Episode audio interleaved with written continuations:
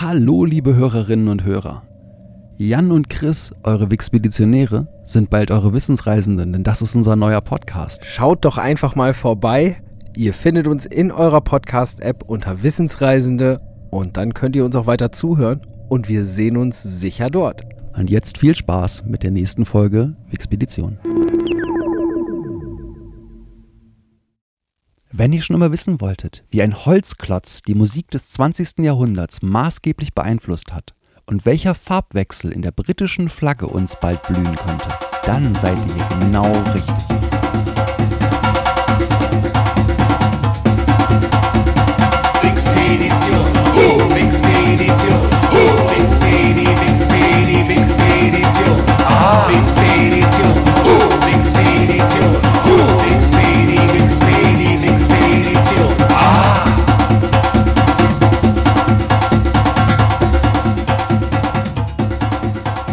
Willkommen beim Podcast, der euch mitnimmt auf eine spannende und interessante Reise durch das Wissen der Menschheit.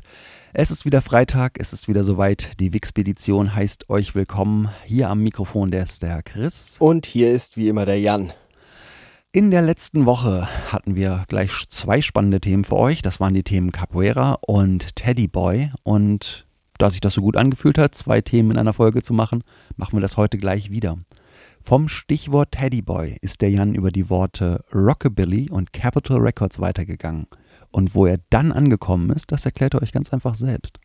Ja, das habt ihr ja eingangs schon gehört. Angekommen sind wir bei einem Holzklotz. Aber das dauert noch ein bisschen, bis wir uns den etwas genauer angucken. Heute geht es nämlich in erster Linie um einen Mann. Und zwar ist das ein Mann, der etwas erreicht hat, das nur er geschafft hat. Nämlich, er ist sowohl in der Rock'n'Roll Hall of Fame als auch in der National Inventors Hall of Fame, also in der Hall of Fame der US-amerikanischen Erfinder. Niemand sonst hat beide diese Ehrung. Ich habe gerade so das Gefühl, das liegt einfach daran, dass Herr Brunel kein Instrument gespielt hat. Das könnte sehr, sehr gut sein.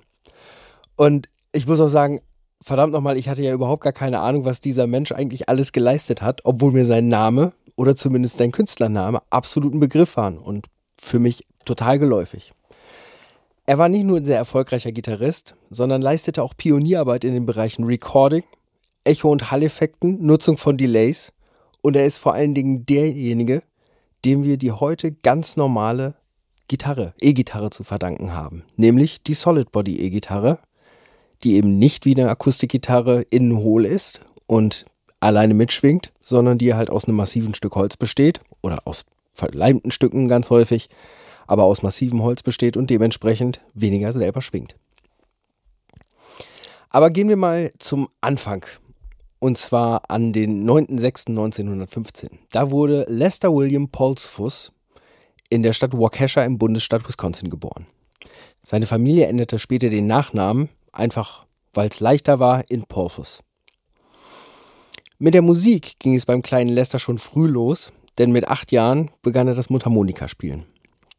Relativ schnell kam dann für ihn noch das Banjo dazu und vom Banjo aus war es auch kein ganz so großer Schritt mehr zur Gitarre und schon mit 13 Jahren hatte er als Country-Gitarrist seine ersten halbprofessionellen Auftritte. Und er hat sich da auch sehr, sehr früh schon Bühnennamen zugelegt, darunter unter anderem Red Hot Red, Rhubarb Red oder der Name, der ihn Zeit seines Lebens begleiten sollte. Nämlich Les Paul. Und bevor ich jetzt weitermache, sage ich einfach mal, ich bin ganz ehrlich, für mich war der Name Les Paul auf jeden Fall ein Begriff, aber für mich war das einfach der Typ, der einem Gitarrendesign, nicht mal einer Gitarre, sondern einem Gitarrendesign seinen Namen gegeben hat. Warum, wusste ich nicht. Aber gehen wir mal zurück zum 13-jährigen Les Paul.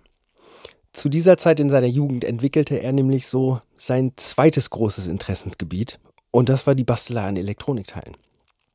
Er fand es nämlich halt einfach spannend rauszufinden, wie Sachen funktionieren.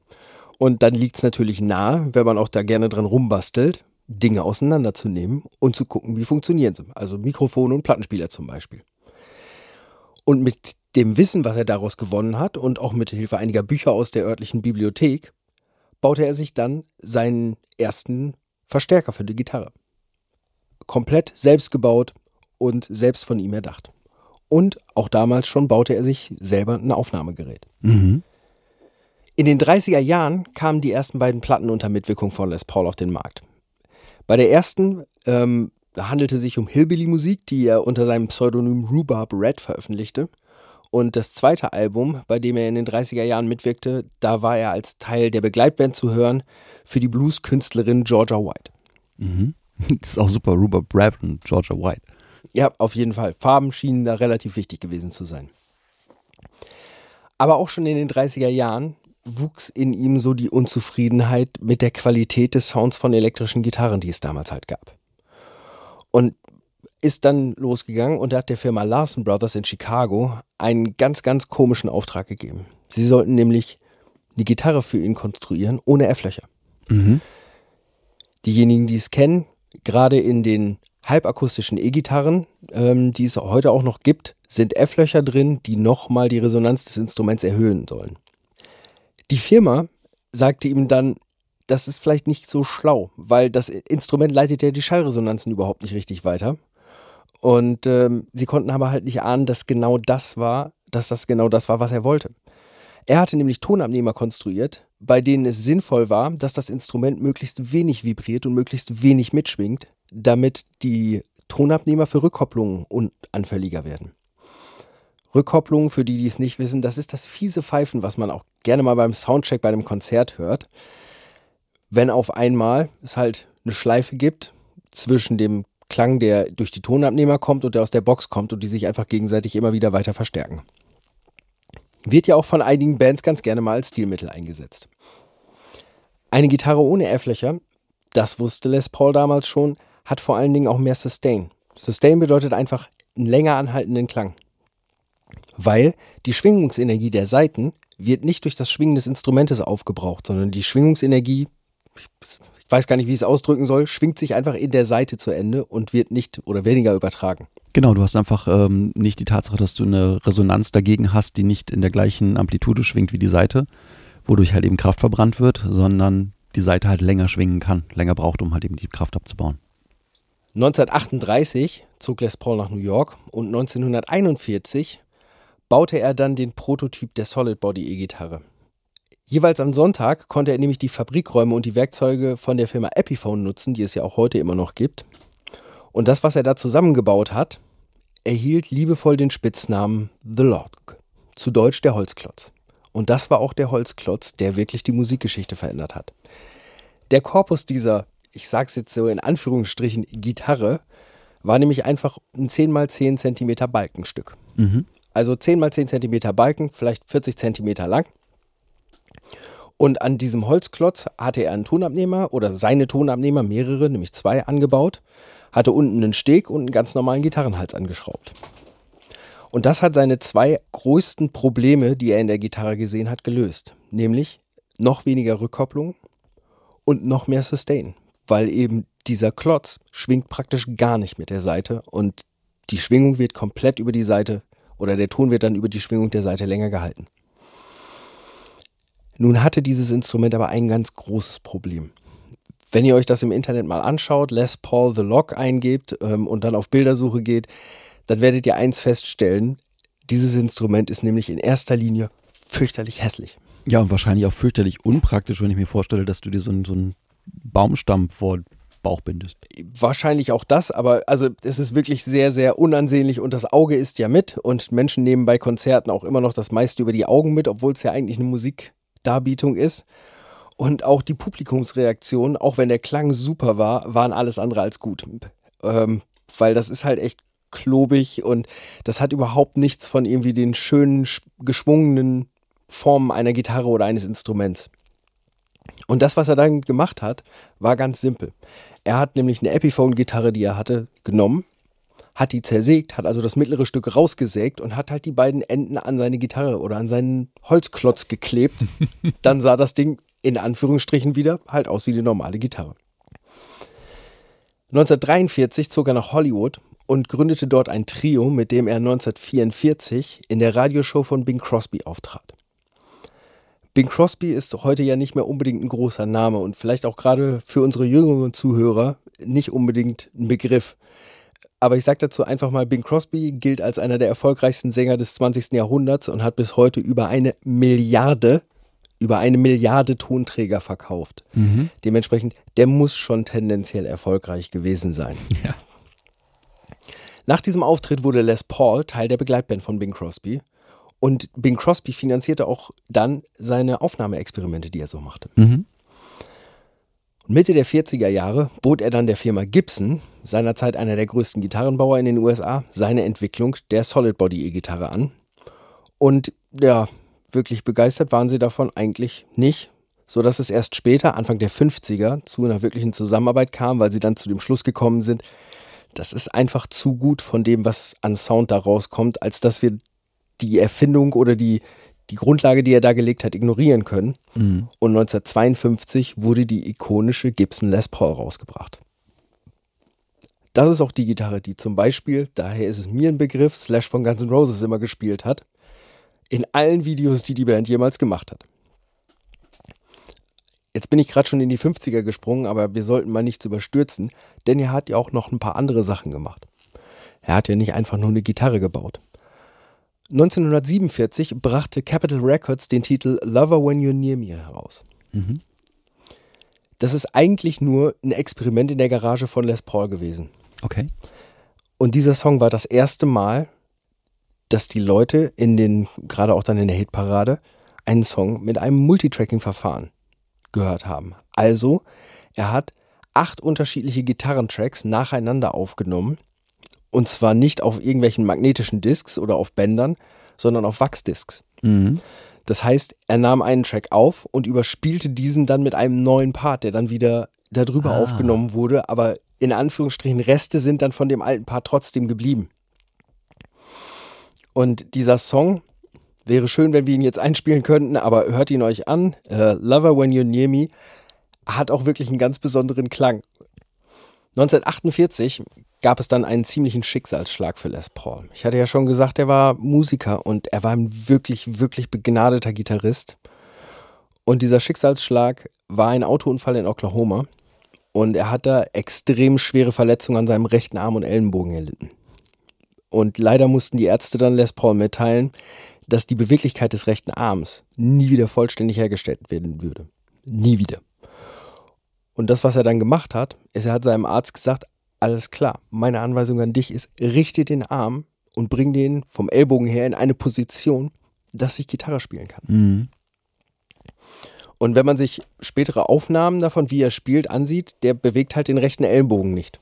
Und es ist halt wirklich so, der Arm ist so gerichtet, dass er Gitarre spielen kann. Und er brauchte insgesamt 1,5 Jahre, um wirklich wieder ans Instrument richtig zurückzukommen. 1949 heiratete er aber auch seine Freundin Iris Colleen Summers. Die war mit ihm zusammen, auch schon in der Single, die veröffentlicht wurde, als Mary Ford unterwegs. Und die beiden sind auch berühmt geworden zusammen. 1951 war es, da verweilten die beiden mit dem Song How High the Moon 25 Wochen in den Charts, 9 Wochen davon sogar auf Platz 1 und kein anderes Duo hatte damals 9 Wochen auf dem ersten Platz bisher geschafft. Es war außerdem das erste Mal, dass ein weißer Künstler auf Platz 1 der Rhythm and Blues Hitparade gekommen ist. Mhm.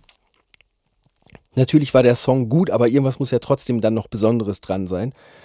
Und das war wieder mal sein technisches Genie. Das war nämlich der Einsatz von Effekten wie Tape Delay und Hall-Effekten. Natürlich komplett von ihm selbst entwickelt. Und das Overdubbing, also die gleiche Spur mehrfach mit leichtem, so typischem menschlichem Versatz aufzunehmen, wurde da auch bereits von ihm eingesetzt. Auch das hat er eigentlich erfunden. Sein Hall-Verfahren und eben das Overdubbing sind heute absoluter Industriestandard. Aufgrund ihres Erfolgs hatten Les Paul und Mary Ford dann von 1953 bis 1960 eine eigene Fernsehshow. Mhm. Und zwar trug die den Titel The Les Paul and Mary Ford at Home Show. Und genau in dieser Zeit, ganz genauer gesagt im Jahr 1954, kam dann die nächste große Revolution von Les Paul. Er beauftragte nämlich die Firma Ampex, die es heute auch ebenfalls noch gibt, auf seine eigenen Kosten ihm einen 8-Spur-Bandrekorder zu bauen. Das Besondere dabei war, dass Aufnahme- und Wiedergabekopf eine Einheit waren und damit eine Spur aufgenommen werden konnte und zur Aufnahme der zweiten Spur abgespielt werden konnte. Mhm. Und auch das kennt jede Band, die heute im Studio ist, ganz normal. Man nimmt einmal die Band auf alle Instrumente einzeln und dann kann jeder Musiker einzeln danach genau seine perfekte Spur einspielen und hört die anderen Musiker, die dann vom Band schon kommen. 1964 ließ sich Les Paul von Mary Ford scheiden und zog sich dann auch mehr und mehr aus dem Musikgeschäft zurück. Er kehrte nur sporadisch ins Studio zurück, so zum Beispiel für die Aufnahmen zum Album Lester und Chester mit Chet Atkins, der ebenfalls ein ziemlich erfolgreicher Gitarrist gewesen ist. Und mit ziemlich erfolgreicher Gitarrist, ich sag dazu mal eben schnell Klammer auf, 14 Grammys, Klammer zu. In den dann darauffolgenden Jahrzehnten folgten vor allen Dingen viele Ehrungen, von denen ich später auch noch einige nennen werde. 2005 erschien dann das Album Les Paul and Friends, American Made, World Played. Das hat der damals 91er im Duett mit vielen anderen berühmten Gitarristen wie Eric Clapton, Jeff Beck, Peter Frampton und Richie Sambora aufgenommen. 2006 erhielt er für das Album dann auch gleich noch 2 Grammys, und zwar in der Kategorie Best Pop Instrumental Performance für den Titel Caravan sowie in der Kategorie Best Rock Instrumental Performance für den Titel 69 Freedom Special. Mhm. Am 13. August 2009 erlag Les Paul dann im Alter von 94 Jahren in einem New Yorker Krankenhaus den Folgen einer Lungenentzündung. Er ist sehr alt geworden, 94 ist schon ein stattliches Alter, und hat uns auf jeden Fall im Bereich der Musik sehr viele Dinge hinterlassen, ohne die heute Musik wahrscheinlich nicht so klingen würde oder insbesondere Rockmusik nicht so klingen würde, wie sie klingen würde. Denn ich kann mir eigentlich überhaupt nicht vorstellen, wie es wäre, keine Solid Body E-Gitarre zu haben. Ja, klar, weil du vor allen Dingen überlegst, was dann alles hinten rausgekommen ist, und gleichzeitig auch so das Ding, siehst du ja bei ihm selbst schon, wenn er selber schon angefangen hat mit Tape Delay und mit Hall-Effekten zu arbeiten, er hat ja im Grunde eigentlich die Tür aufgestoßen, um überhaupt erst richtig mit Gitarreneffekten arbeiten zu können, eben aufgrund der Tatsache, dass die damaligen akustisch-artigen E-Gitarren ja so unglaublich feedback-anfällig waren. Mhm. So, und wenn du dann ja guckst, die ganze Musikgeschichte hat er einfach wirklich de facto verändert, ja, das dann wahrscheinlich später wieder mal aufgrund der Tatsache, dass Menschen irgendwie immer zur selben Zeit dasselbe erfinden, 2-3 Jahre später irgendjemand anders auf die Idee gekommen wäre, steht wieder auf einem anderen Blatt, aber er war halt derjenige, der es gemacht hat. Ne? Ganz genau, ganz genau. So, und jetzt komme ich mal zu ein paar Ehrungen, die er erhalten hat. 1978 wurden Les Paul und Mary Ford in die Grammy Hall of Fame aufgenommen. Zur Rock'n'Roll Hall of Fame muss man noch sagen, die Rock'n'Roll Hall of Fame ist ja nicht nur eine Liste, wo man aufgenommen wird, sondern das ist ja auch ein Museum. Ja. Und Les Paul ist einer der ganz, ganz wenigen Musiker, die dort eine Dauerausstellung haben. Okay, ja gut, aber echt zu Recht. 1983 erhielt er den Grammy Trustees Award als Auszeichnung für sein Lebenswerk. 1988 kam dann die Aufnahme in die Rock'n'Roll Hall of Fame, und die Laudatio hielt Jeff Beck. Mhm. Und der sagte in seiner Rede: Ich habe mehr Licks von Les Paul kopiert, als ich zugeben möchte. Sehr schön. Ebenfalls 1988 wurde Les Paul mit dem Seamus Lifetime Achievement Award ausgezeichnet. Und im Mai 2005, kurz vor seinem 90. Geburtstag, wurde er dann für die Erfindung der Solid Body E-Gitarre in die National Inventors Hall of Fame aufgenommen. Mhm. Und jetzt noch ein Fakt, der irgendwie passend für mich ist, wenn man bedenkt, wie wenig ich über diesen doch echt außergewöhnlichen und unglaublichen Mann wusste. Seit 1995 trat Les Paul nämlich wöchentlich im Iridium Jazz Club am Broadway New York auf. Krass. Und oft sagte er bei seinen Auftritten dann scherzhaft: Wenn ich mich den Leuten vorstelle, sind sie ganz oft überrascht festzustellen, dass ich keine Gitarre bin und auch nicht tot. Hervorragend. Nee, das war wirklich brillant. Aber stimmt, das ist einfach das Ding, irgendwie jeder Gitarrist, eigentlich bevor er Gitarrist wird, kennt 2 Namen von Gitarren. Das ist Stratocaster und Les Paul. Ja. Ja, und man hat immer so das Gefühl, als anfangender Gitarrist von, das sind die beiden Gitarren, die es gibt. Ja, ganz genau. Und ich war halt richtig, richtig verdutzt, und das ist auch eigentlich so einer der Gründe, warum mir dieser Podcast so unglaublich viel Spaß macht, weil ich glaube, wenn ich nicht per Linksprüngen auf Les Paul gekommen wäre, dann hätte ich mir diese ganzen Sachen gar nicht angelesen, und es hätte mir gar nicht so sehr die Augen geöffnet, was der Mann alles für uns getan hat, die ja Musik lieben und selber schon viel Musik gespielt haben. Ja, echt Wahnsinn. Wirklich Wahnsinn. Aber damit komme ich dann jetzt auch zum Ende, oder das war es dann jetzt auch, zum lieben Les Paul. Und jetzt gebe ich weiter an Chris, denn der ist über 2 Schritte weitergegangen, nämlich von Les Paul auf Gibson und von Gibson auf Epiphone.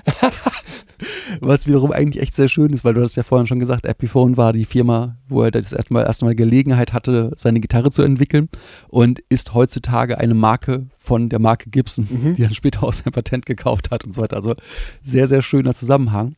Ganz interessant dabei finde ich, dass ich nicht beim musikalischen Thema angekommen bin, ja, obwohl ich diese beiden großen Marken dort habe. Mein Thema ist heute komplett etwas anderes, und das ist tatsächlich auch mal ein Gebiet, in dem wir noch nicht waren. Örtlich schon, das ist Großbritannien, da bin ich ja immer wieder gerne. Oh, da waren wir schon mehrfach. Aber wir waren noch nicht in der Flaggenkunde. Oh, Fun with Flags. Fun with Flags, ganz genau. Es geht um den Union Jack, die Flagge von Großbritannien. Oh. Jeder kennt sie, und wenn man so ein bisschen drüber nachdenkt, wie die meisten Nationalflaggen aussehen auf der Welt, hat diese Flagge schon etwas sehr Besonderes in ihrem Aussehen. Denn sie ist nicht einfach nur aus farbigen Streifen, sondern sie besteht im Grunde aus einer ganzen Menge Streifen und Dreiecken. Und wie das alles so zustande gekommen ist und was das zu bedeuten hat, das erkläre ich euch jetzt. Das hat alles was zu bedeuten? Alles hat was zu bedeuten. Oh, Flagge. Immer. Die Ursprünge dieser Flagge gehen zurück auf König Jakob I. Und da fragen wir uns als erstes, warum brauchte dieser König Jakob eine neue Flagge? Denn er wird ja schon irgendeine gehabt haben. Und es gab da einen ganz konkreten Grund für, denn Schottland und England waren gerade vereinigt worden. Das machte es erforderlich, dass die Schiffe dieses neuen Vereinigten Staates oder des neuen Vereinigten Königreiches die Flaggen beider Königreiche führen mussten. Und das wiederum wurde erstmal ganz pragmatisch gelöst, nämlich wir hängen die beiden Flaggen übereinander auf. Mhm. Naheliegend. Hat aber ein Riesenproblem in sich, denn... Welche ist oben? Richtig, und das ist bei Seefahrern wiederum eine ganz, ganz wichtige Frage, denn in der Seefahrertradition bedeutet die Anordnung der Flaggen, wenn du zwei Flaggen gleichzeitig flaggst, dass die obere Nation die untere Nation besiegt hat. Ja, das ist nämlich der klassische Fall von, du hast ein Land eingenommen, das Land hat seine Nationalflagge noch, und um weiter zu sagen, gut, dieses Schiff kommt aus dieser Teilnation, hat es beide Flaggen gehabt und die siegreiche Nation war oben. Mm. So, und wir haben hier ja einen Zusammenschluss, der untergleichen ist. Dementsprechend hast du das Problem, dass jeweils die Schiffe, die ursprünglich mal schottisch waren, die schottische Flagge oben geflogen haben, und die Schiffe, die ursprünglich englisch waren, die englische Flagge oben geflogen haben. Und wenn wir uns diese beiden Flaggen mal angucken, ist es so, dass die Schotten eine blaue Flagge haben mit einem liegenden weißen Kreuz darauf, dem Andreaskreuz oder dem St. Andrew's Cross. Die englische Flagge wiederum ist weiß und hat ein rotes, stehendes Kreuz darauf. Das ist das St. George's Cross. Diese seefahrerische Uneinigkeit führte dazu, dass König Jakob seine Untergebenen damit beauftragte, die beiden Flaggen der ursprünglichen Union, denn zu dieser Zeit waren nur Schottland und England, diese ursprüngliche Union, zu kombinieren. Und somit kam es 1606 zur ersten Version des Union Jack, der die schottische Flagge zur Basis nahm und das Rote Kreuz der Engländer mit einem weißen Rahmen drumherum darüber einbaute. Da es immer noch unter den Schotten etliche gab, die damit nicht zufrieden waren, gab es für eine längere Zeit eine Alternative. Das war nämlich die schottische Version der Flagge, in der das St. Andrew's Cross im Vordergrund steht. Beide Versionen sind aber immer noch nicht das, was wir heute als britische Flagge kennen, denn auch wenn die englische Variante sich durchsetzte, fehlt hier immer noch was. Wenn man sich das genau anguckt, dann ist da noch was nicht drin. Und das, was noch fehlt, ist ein drittes Kreuz, nämlich das St. Patrick's Cross der Iren, die ab 1801 die Flagge komplettierten. Zuvor war Irland schon eine ganze Weile Protektorat der Engländer gewesen, oder beziehungsweise der Briten gewesen, und dies war in der Flagge auch dargestellt worden, denn diese ursprüngliche Union Jack Flagge war die ich eben beschrieben habe, mit der schottischen und der englischen drin, und in der Mitte der Flagge war die irische Harfe. So, und jetzt hat man das Ding, dass man gesagt hat, gut, wir haben jetzt die Union halt eben herbeigeführt 1801, jetzt wollen wir das Ganze auch grafisch darstellen, also wurde das dritte Kreuz mit eingebaut. Und das dritte Kreuz ist ein liegendes rotes Kreuz. Und deswegen hat die Flagge in dem liegenden weißen Kreuz rote Balken. Mhm. Und das macht sie zu dem, was heute da ist. Es sind also 3 Flaggen, 3 Kreuze, die dort zu einem vereint sind. Und jetzt fragt man sich, das passt doch irgendwie nicht. Denn eigentlich hat Großbritannien ja 4 Königreiche. Da ist nämlich noch Wales. So, jetzt fragt man sich, warum sind alle 3 anderen in der Flagge berücksichtigt und Wales nicht. Und das liegt darin, dass historisch Wales durch den Act of Union 1536, also lange vor der Gründung des Vereinigten Königreichs, an England angeschlossen war. Ah.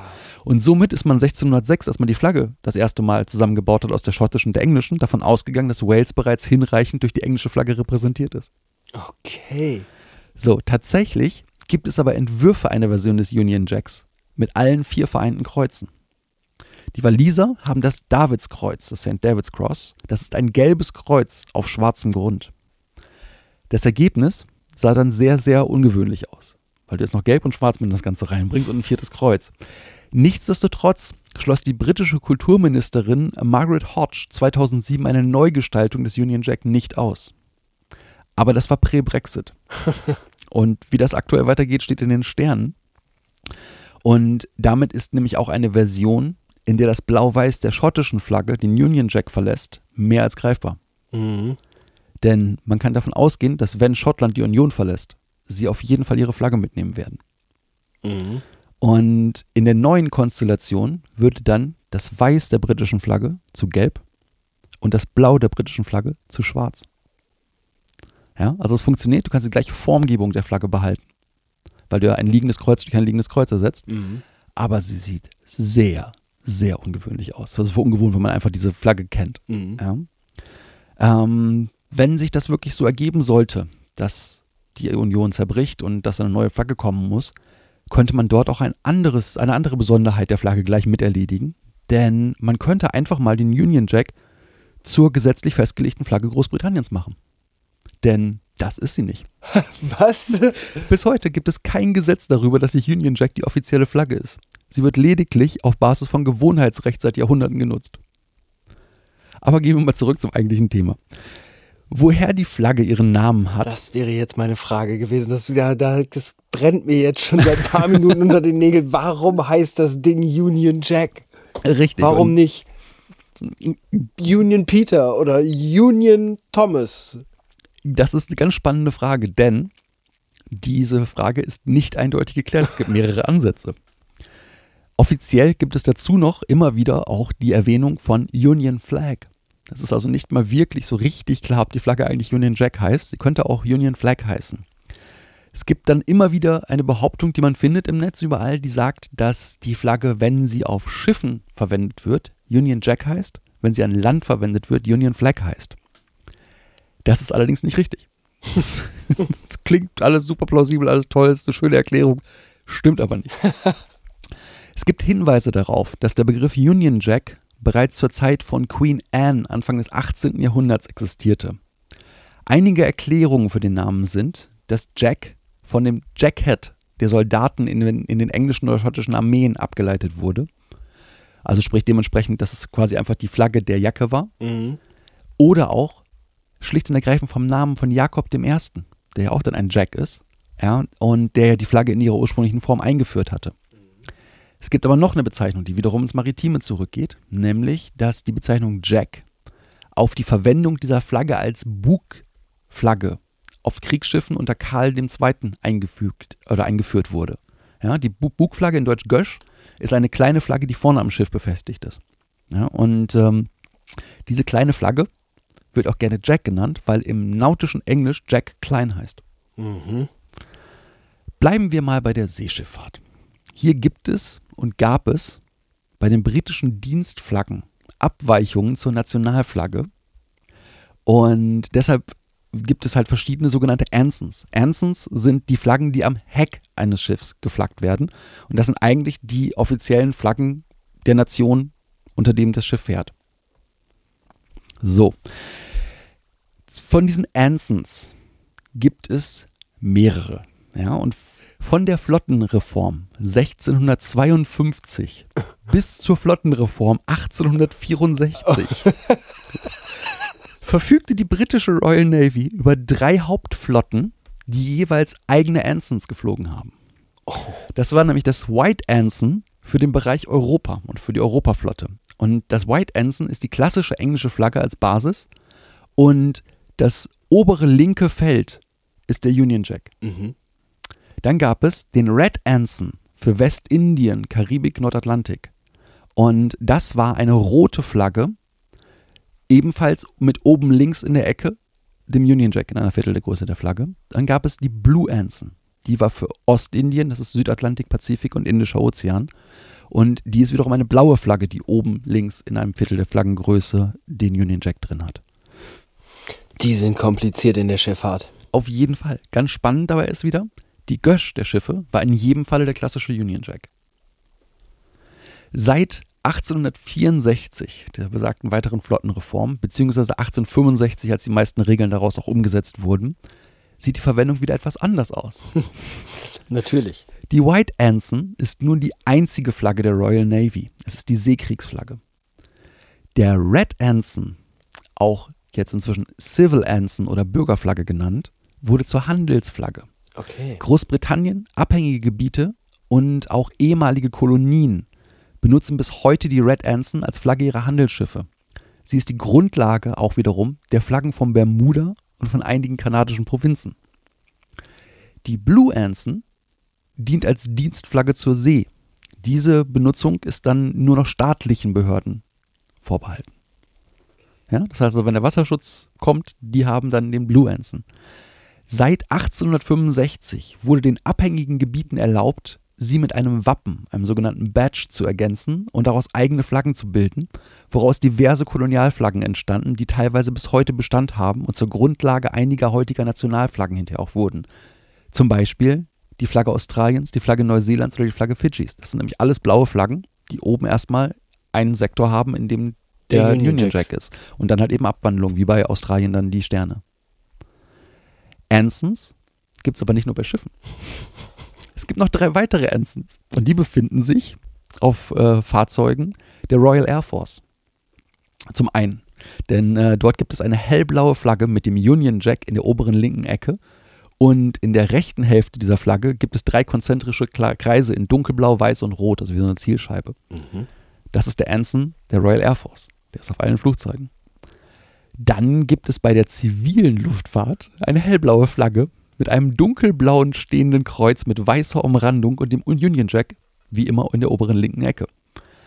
Und dann gibt es auch noch beim Zivilschutz einen Ensign. Das ist eine gelbe Flagge, die den Union Jack in der oberen linken Ecke hat und in der unteren rechten Ecke eine dunkelblaue Fläche.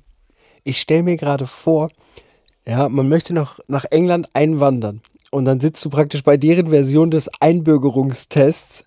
Und die legen dir einen großen Zettel vor, wo diese ganzen Flaggen drauf sind und du musst sagen, wofür die sind.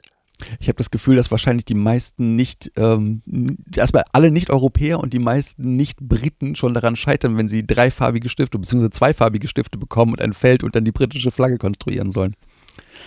Die ist nämlich gar nicht so unkompliziert zu malen und spätestens, wenn du dir überlegst, wo die roten Balken in das weiße Kreuz müssen, da wird's komisch.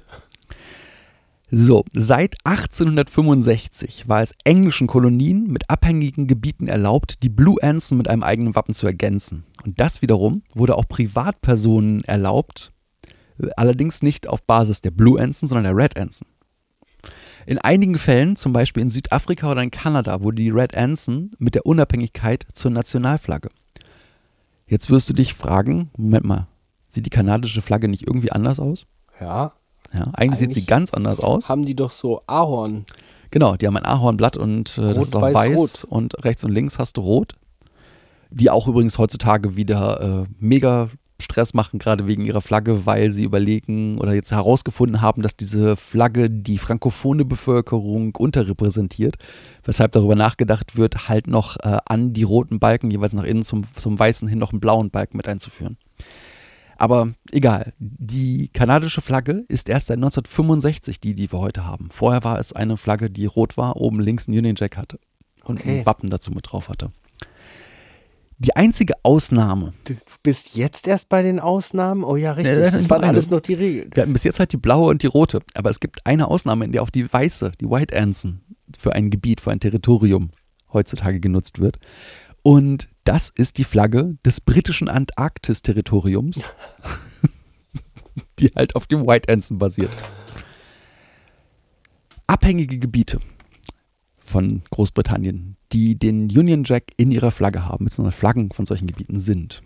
Die Flagge Anguillas, die Flagge des britischen Antarktis-Territoriums, Bermudas, der britischen Jungferninseln, der Kaimaninseln, der Falklandinseln, Montserrats, der Pitcairn-Inseln, St. Helena, Ascension, Tristan de Cronajas, Südgeorgien, südliche Sandwich-Inseln, das britische Territorium im Indischen Ozean und die Flagge der Turks- und Kakaoinseln.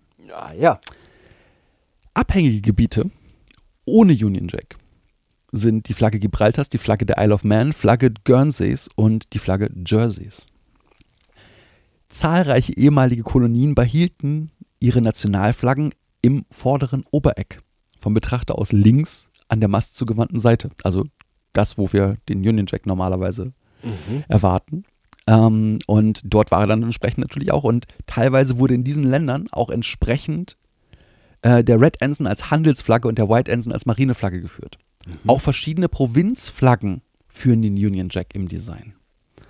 Das ist ganz spannend, denn wenn wir uns die Flagge aus Australiens angucken, ist es nicht so, dass nur die Nationalflagge oben links den Union Jack hat, sondern auch die Flagge von New South Wales, die Flagge von Queensland, die Flagge von South Australia, von Tasmanien, von Victoria und von Western Australia. Mein Gott, eigentlich haben alle den Union Jack. So klingt das gerade.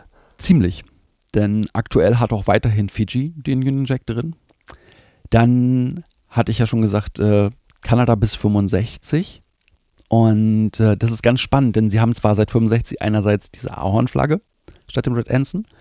Allerdings ist der Union Jack weiterhin offizielles Symbol der Zugehörigkeit zum Commonwealth und der Monarchie. Ich stelle mir aber gerade die Frage, zum Beispiel nehmen wir mal Fiji. Ja. Wenn jetzt der Union Jack geändert wird, ändern die dann ihre Nationalflagge? Das ist eine ganz spannende Frage. Das ist nämlich echt so das Ding, ob sie sich dem Commonwealth zugehörig fühlen oder nicht, weil es durchaus sein kann, dass alle, die sich dem Commonwealth weiterhin zugehörig fühlen, den Wechsel mitmachen. Es könnte aber auch sein, du sagst, es ist aus traditionellen Gründen, das kommt aus einer Zeit, die heute nicht mehr für mich aktuell ist, ich bleibe dabei.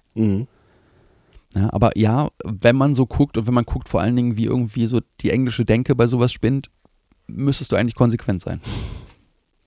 Also sollte man jetzt schon anfangen, eigentlich Sticker in allen Größen für die geänderte britische Nationalflagge herzustellen in großen Mengen und Badges, die man auf Flaggen nähen kann. Ich glaube, da wird es bald einen großen Bedarf geben. So, in Kanada ist zwar, wie gesagt, nicht mehr in der Nationalflagge oben links der Union Jack zu sehen, aber in der Flagge der Provinz British Columbia, in der Flagge der Provinz Manitoba, in der Flagge der Provinz Ontario und in der Standarte des Vizegouverneurs von Nova Scotia. Ah ja. Des Weiteren ist der Union Jack weiterhin auf der Flagge Neuseelands. Dazu gehören auch die Flaggen der Cookinseln und die Flaggen der Niues. Ich habe keine Ahnung, wo die sind. Die schreiben sich Niues. Niues. Probably it's just Niues. The Niues. Wahrscheinlich hat Jeremy Clarkson diese Insel benannt. Möglich. It's a new island. Dann auf der Flagge Tuvalus gibt es weiterhin die Union Jack. Nur bald gibt es Tuvalu nicht mehr. Die USA benutzen den Union Jack seit 1776 nicht mehr. Davor haben sie es ebenfalls getan. Allerdings, ganz spannend, es gibt auch in den USA weiterhin einen Staat, der sie benutzt. Und zwar ist es Hawaii. Aha. Außerdem führt die Stadt Baton Rouge im US-Bundesstaat Louisiana einen Union Jack in der Stadtflagge. Verrückt. Gucken wir uns mal historische Union Jacks an. Da es seit 1865 Kolonien und abhängigen Gebieten erlaubt war, eigene Flaggen zu führen, die zumindest auf der Blue Ensign basierten, entstanden diverse Kolonialflaggen, die teilweise auch nach der Unabhängigkeit der Länder Bestand hatten. Dabei gibt es eine Besonderheit. Denn die Besonderheit ist die bis 1994 benutzte Flagge Südafrikas. Gemeinsam mit den Flaggen der Burenrepublik Oranje Freistaat, die senkrecht in der Mitte der Flagge sitzt, und der Flagge des Landes Transvaal bildet der Union Jack das Wappen in einer abgewandelten niederländischen Flagge. Das ist eine niederländische Flagge und du hast in der Mitte der Flagge die Burenrepublik hochkant und rechts und links daneben Transvaal und den Union Jack. Und um das gleiche Seitenverhältnis wie in der Unionsflagge Südafrikas verwenden zu können, war dort zwischen 1929 und 1957 eine Union Jack-Version mit dem Seitenverhältnis 2:3 erlaubt. Es gibt auch noch eine ganze Reihe weiterer historischer Flaggen, die auf den Union Jack basieren oder den Union Jack mit drin haben. Und das werde ich euch jetzt einfach vorenthalten, weil ich möchte nicht noch eine Länderliste vorlesen. Die wäre vor allen Dingen bei dem, was du jetzt schon vorgelesen hast, wahrscheinlich echt lang. Ich frage mich gerade so ganz realistisch gesehen, es gibt um die 200 Länder auf der Welt. Wie viel Prozent davon alleine schon jetzt irgendwie den Union Jack? Klar, du hast jetzt auch ganz viele Provinzen aufgezählt, aber wenn man einfach nur die wirklichen Länder zählt, da hast du ja das Gefühl schon, okay, wir sind bei 10-15%, vielleicht kommst du wahrscheinlich hin. Ja, das muss man wirklich gucken, wer den noch drin hat aktuell. Mhm. Ist auf jeden Fall eine zweistellige Länderzahl, gar keine Frage. Wow, genau. Das ist viel. Jetzt komme ich so langsam zum Ende meines Vortrages und da heißt es ja eigentlich immer Fun Facts. Eigentlich habe ich aber auch schon eine ganze Menge meiner Fun Facts so in dem ganzen Beitrag verballert. Nichtsdestotrotz habe ich noch so ein paar Krümel überbehalten, die ich natürlich auch nicht unter den Teppich kehren wäre, zu Werte, zumal wir hier einen Glattboden haben und keinen Teppich. Ja. Das Blau der Union Flag bzw. Union Jack war zwischen 1600 und 1700 ein helleres Blau als das, was wir heute haben, und um 1800 herum ein dunkleres Blau als das, was wir heute haben. Warum? Weil sich jemand gedacht hat, wir probieren das mal andersfarbig aus. Das ist ja eh nicht irgendwie offiziell festgelegt. Wir haben gar keine Nationalflagge, also können wir auch ein bisschen damit spielen. Okay. So, da die Flagge ja niemals als Staatsflagge ratifiziert worden ist, gibt es auch keine besonderen Regeln rund um die Flagge. Das ist wirklich spannend, wenn wir gerade mal so an die USA denken. Mhm. Die USA haben zum Beispiel für ihre Flagge eine besondere, spezielle Faltung. Die wird dreieckig gefaltet. Da soll nie den Boden berühren, genau. Nie über Nacht draußen bleiben. Genau. Was gibt es noch alles? Dass sie halt auf eine bestimmte Art und Weise außer Dienst gestellt wird, dass er nicht eingeäschert wird und so weiter. Also es gibt diverse Sachen um diese Flagge drumherum. In Großbritannien gibt es davon nichts.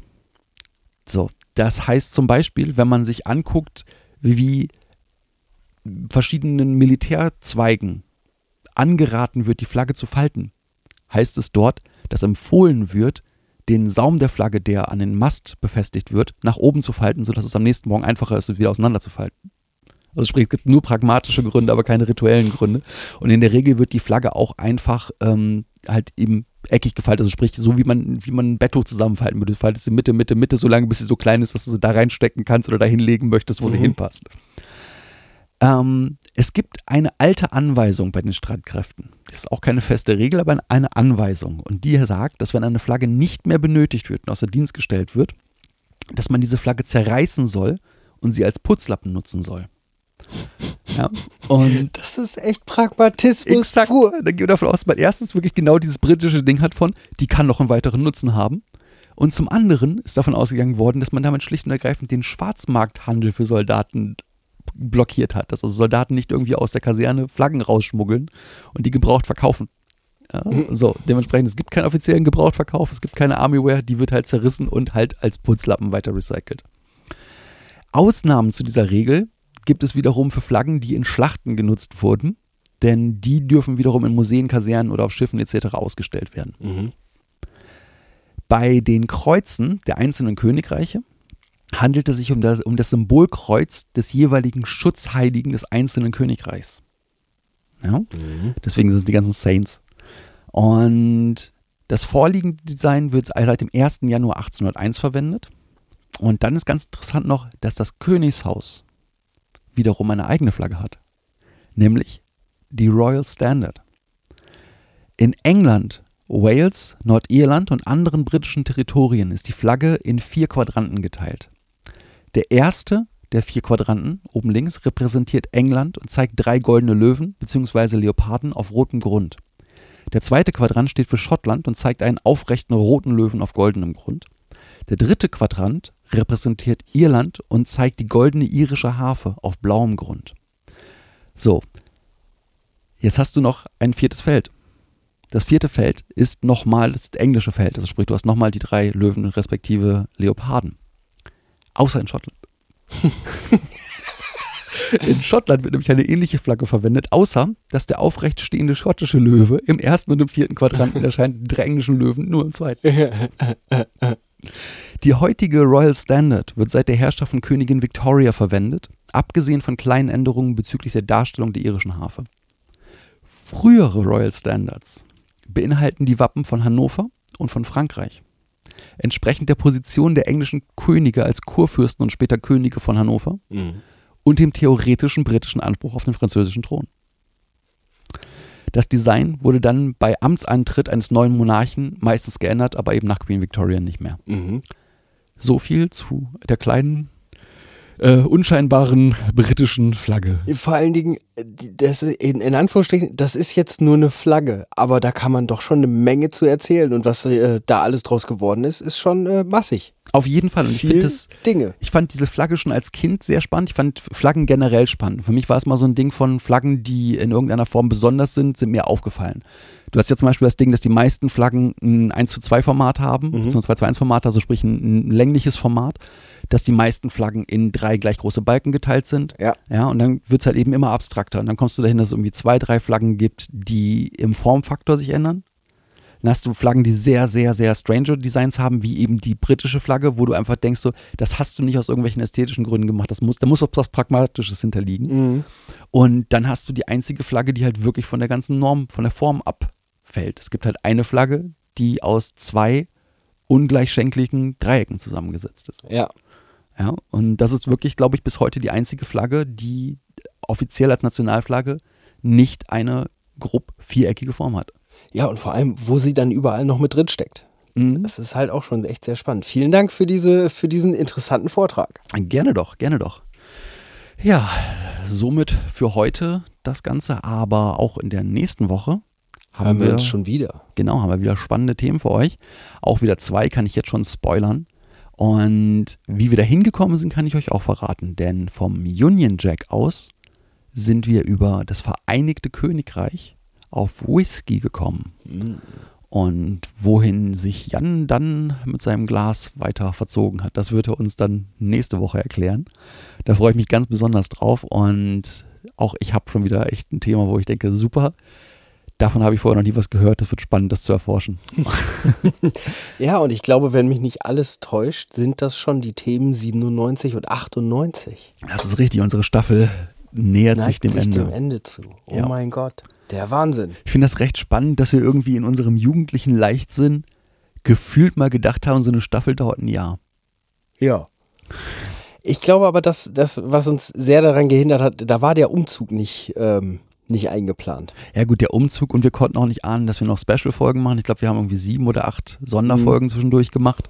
So, und die Aufnahmegegebenheiten hier so herzustellen, wie wir sie jetzt haben, das war doch schon alles relativ zeitaufwendig. Richtig. Nichtsdestotrotz, so viel länger als ein Jahr hätte es gar nicht gedauert. Also so leichtsinnig waren wir gar nicht und jugendlich schon mal gar nicht. Ja, nichtsdestotrotz Staffelende -3. Es rückt näher. Es rückt näher, das ist so. Natürlich dürft ihr uns weiterhin gerne Kommentare und Meinungen und Sterne hinterlassen. Ihr wisst, wo es geht. Ihr habt uns lang genug zugehört, also... Bis zur nächsten Woche verbleiben wir damit, dass wir euch hart anraten können, immer neugierig zu bleiben, denn es gibt noch so viel zu entdecken da draußen. Wie zum Beispiel Les Paul, falls man die noch nicht kannte. Richtig, oder den Ausblick darauf, dass bald die britische Nationalflagge viel düsterer aussehen könnte. Möglich. Ja. Bis dahin, kommt gut dahin, wo ihr hin wollt. Habt einen schönen Tag, einen schönen Abend. Genießt den Sommer, so gut es geht. Hoffentlich regnet es bei euch nicht zu doll. Und wir hören uns in der nächsten Woche wieder. Ja, macht's gut. Tschüss.